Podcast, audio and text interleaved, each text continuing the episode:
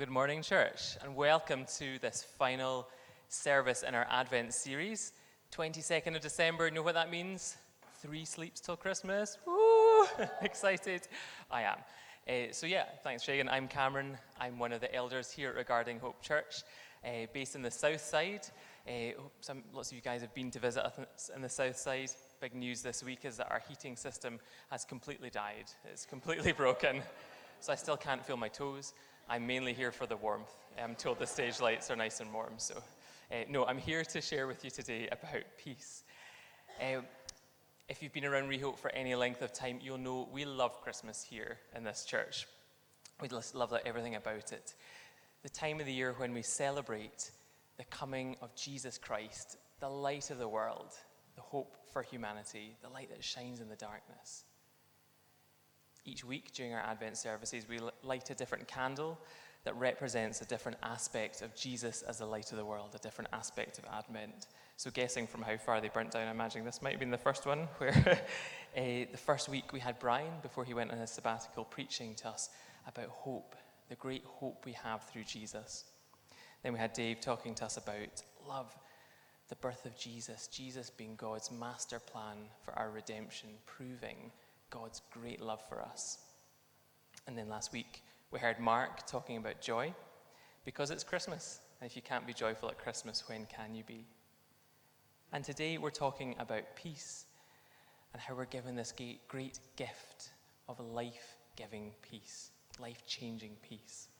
And then the final candle we call the Christ candle, representing Jesus Christ as the light of the world.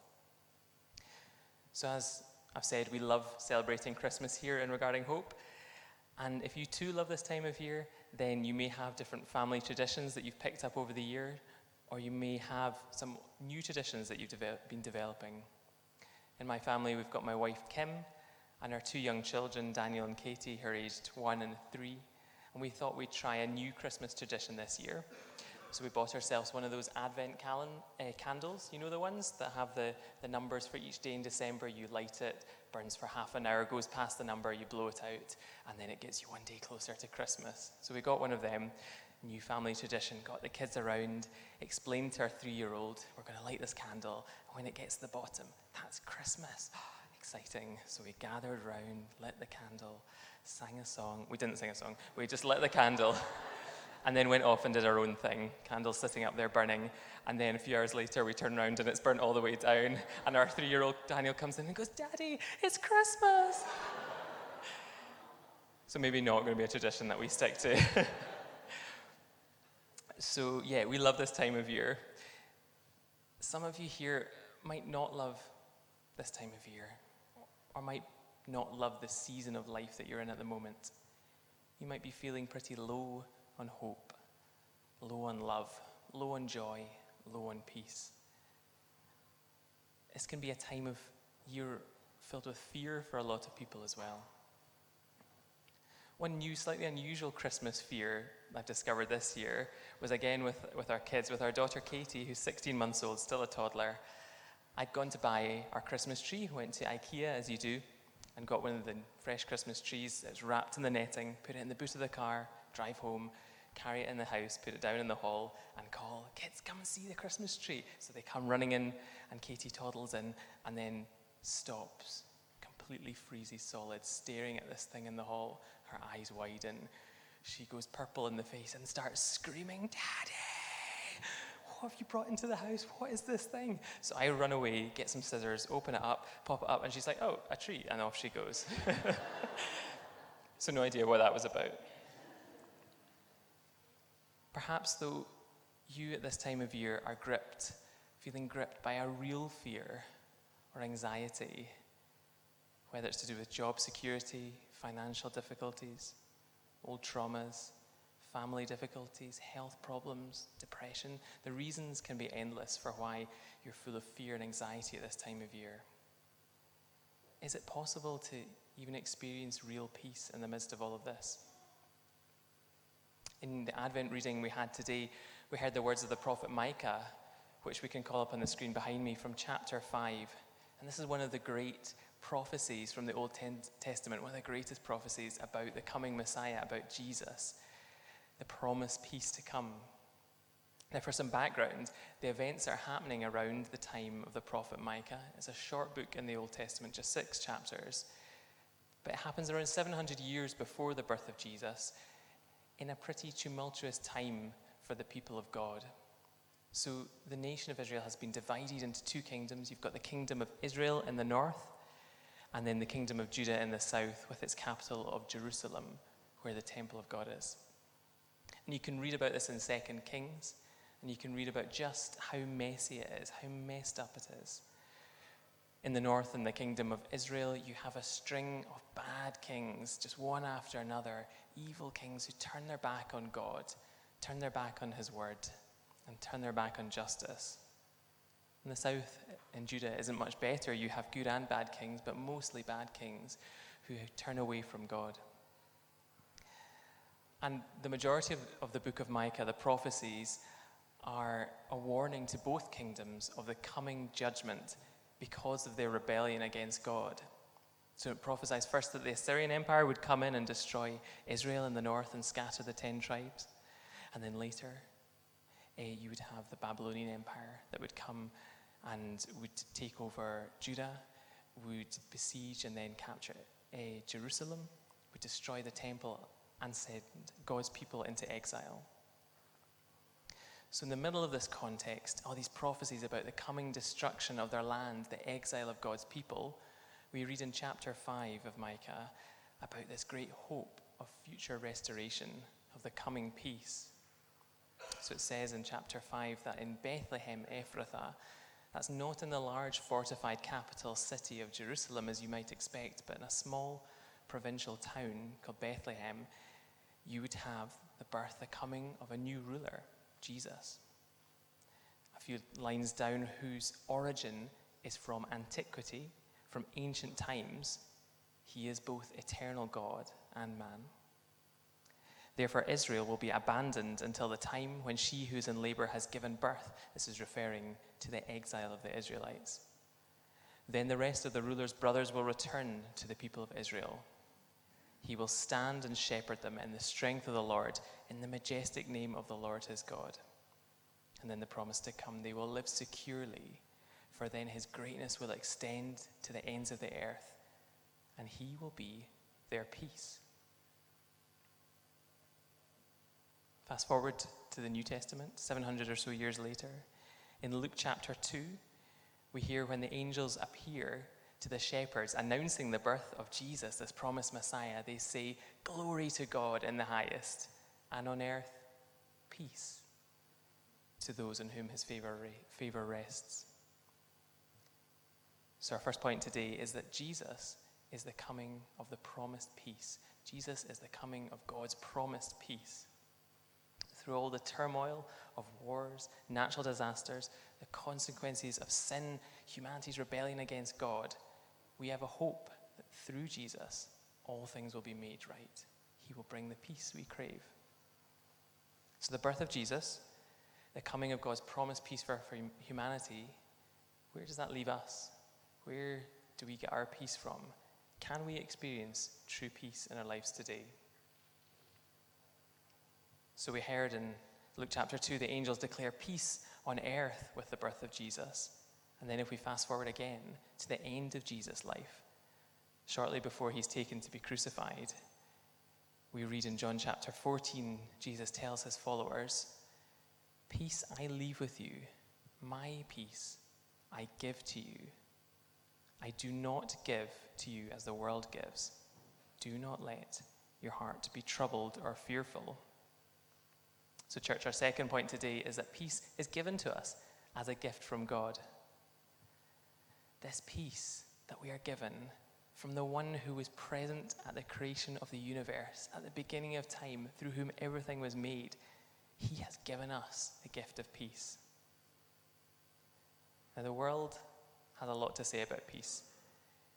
You hear it said that peace is this inner state of mind that you can achieve with enough meditation or mindfulness enough decluttering or hygge.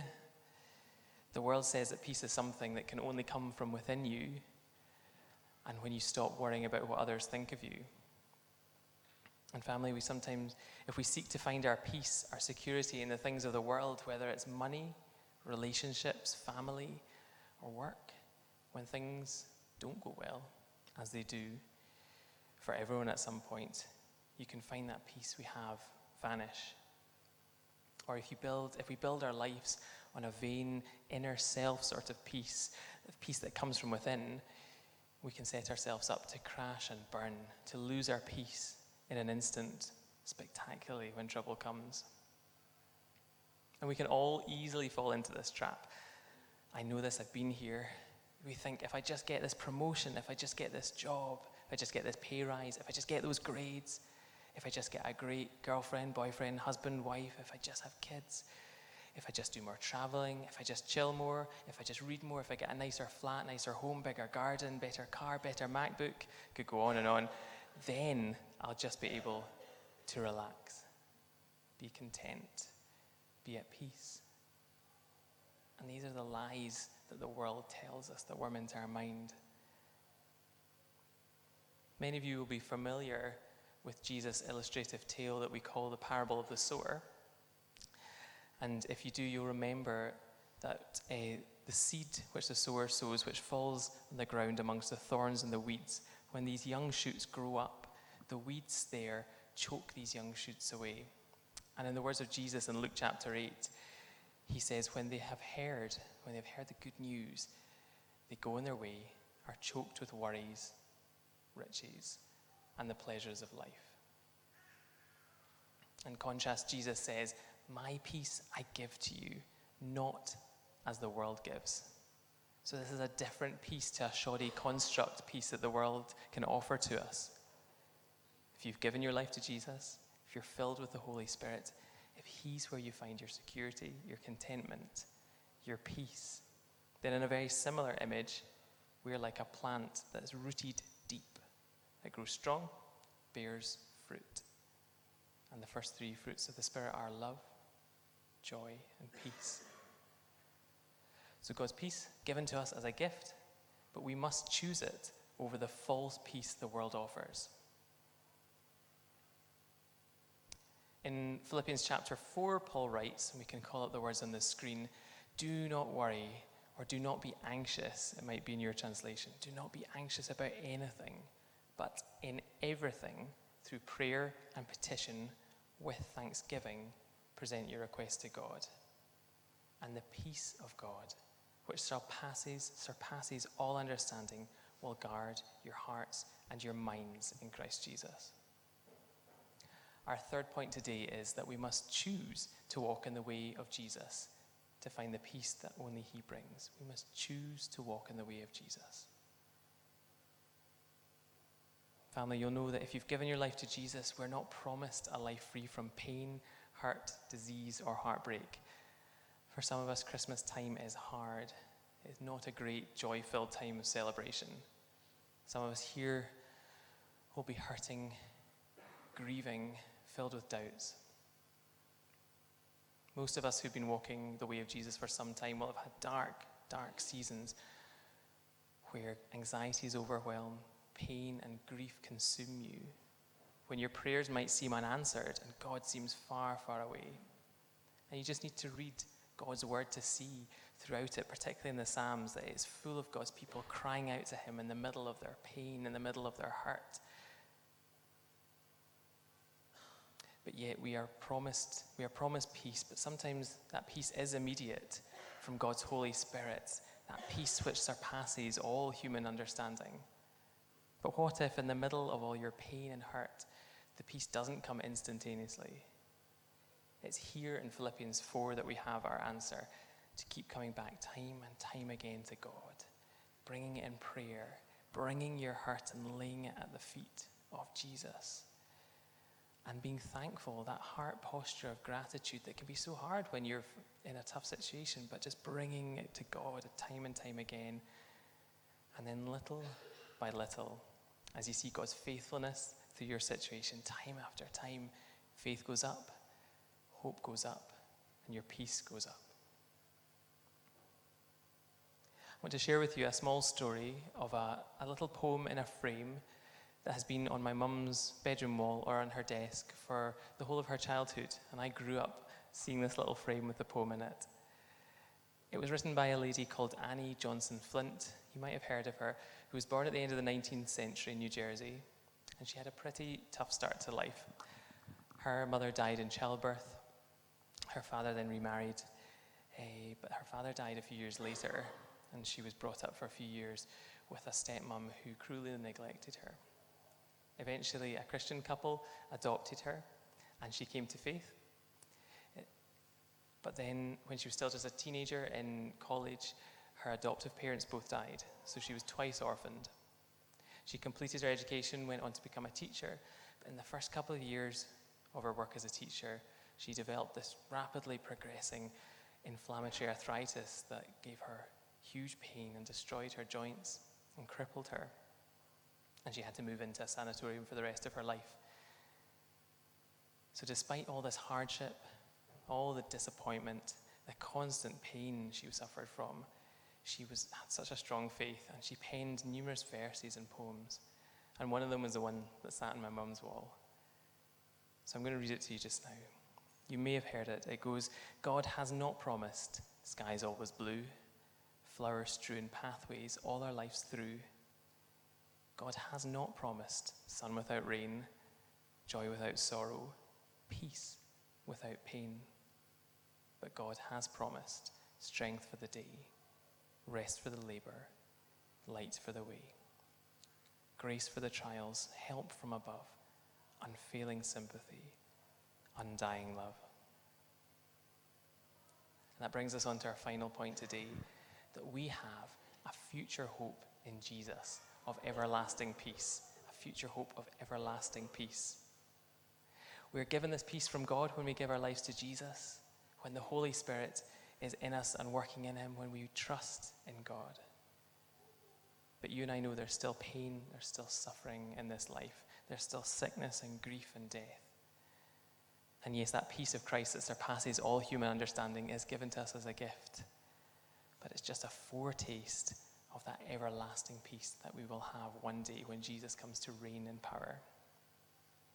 If you've been here for our Revelation series with our senior pastor Brian over the past few months, you will have heard this message of hope we have in Jesus, whose birth we're celebrating at this time of year. Jesus, the sinless one who died that we might have freedom. Jesus, to whom now has all authority in heaven and earth. And this Jesus who will return to reign in glorious power. And as it was promised in the passage, our Advent reading from Micah, this future prophecy that one day we will live securely, for then Jesus' greatness will extend to the ends of the earth and he will be our peace. We also read in Revelation 21, in the words of John, who had the revelation, he said, Then I heard a loud voice from the throne saying, Look, God's dwelling is with humanity, and he will live with them. They will be his people, and God will be with them, and will be their God. He will wipe away every tear from their eyes. Death will be no more. Grief, crying, and pain will be no more because the previous things have passed away. Friends, if you've never experienced this peace that surpasses all understanding, if you don't have a hope in Jesus that one day he will return to reign in power and bring an end to all hurt, pain, grief, and suffering, to bring his perfect peace, then maybe now is the time to grasp hold of that. I've just got one challenge for you today, which is simply this this Christmas season, choose peace. And if we remember from that verse in Philippians, in everything through prayer and petition with thanksgiving, present your request to God. So why not, if you are lacking peace at this time of life, go for prayer. They've got a prayer ministry team who would love to pray with you about that, about anything. Think back over this year. Maybe it's been a great year for you. Maybe it's been awful. But I would encourage you to write down a list of things to thank God for, ways He's been blessing you in your life. That heart posture of gratitude. And if you have that peace, if you have that hope, then share it with someone else this Christmas time.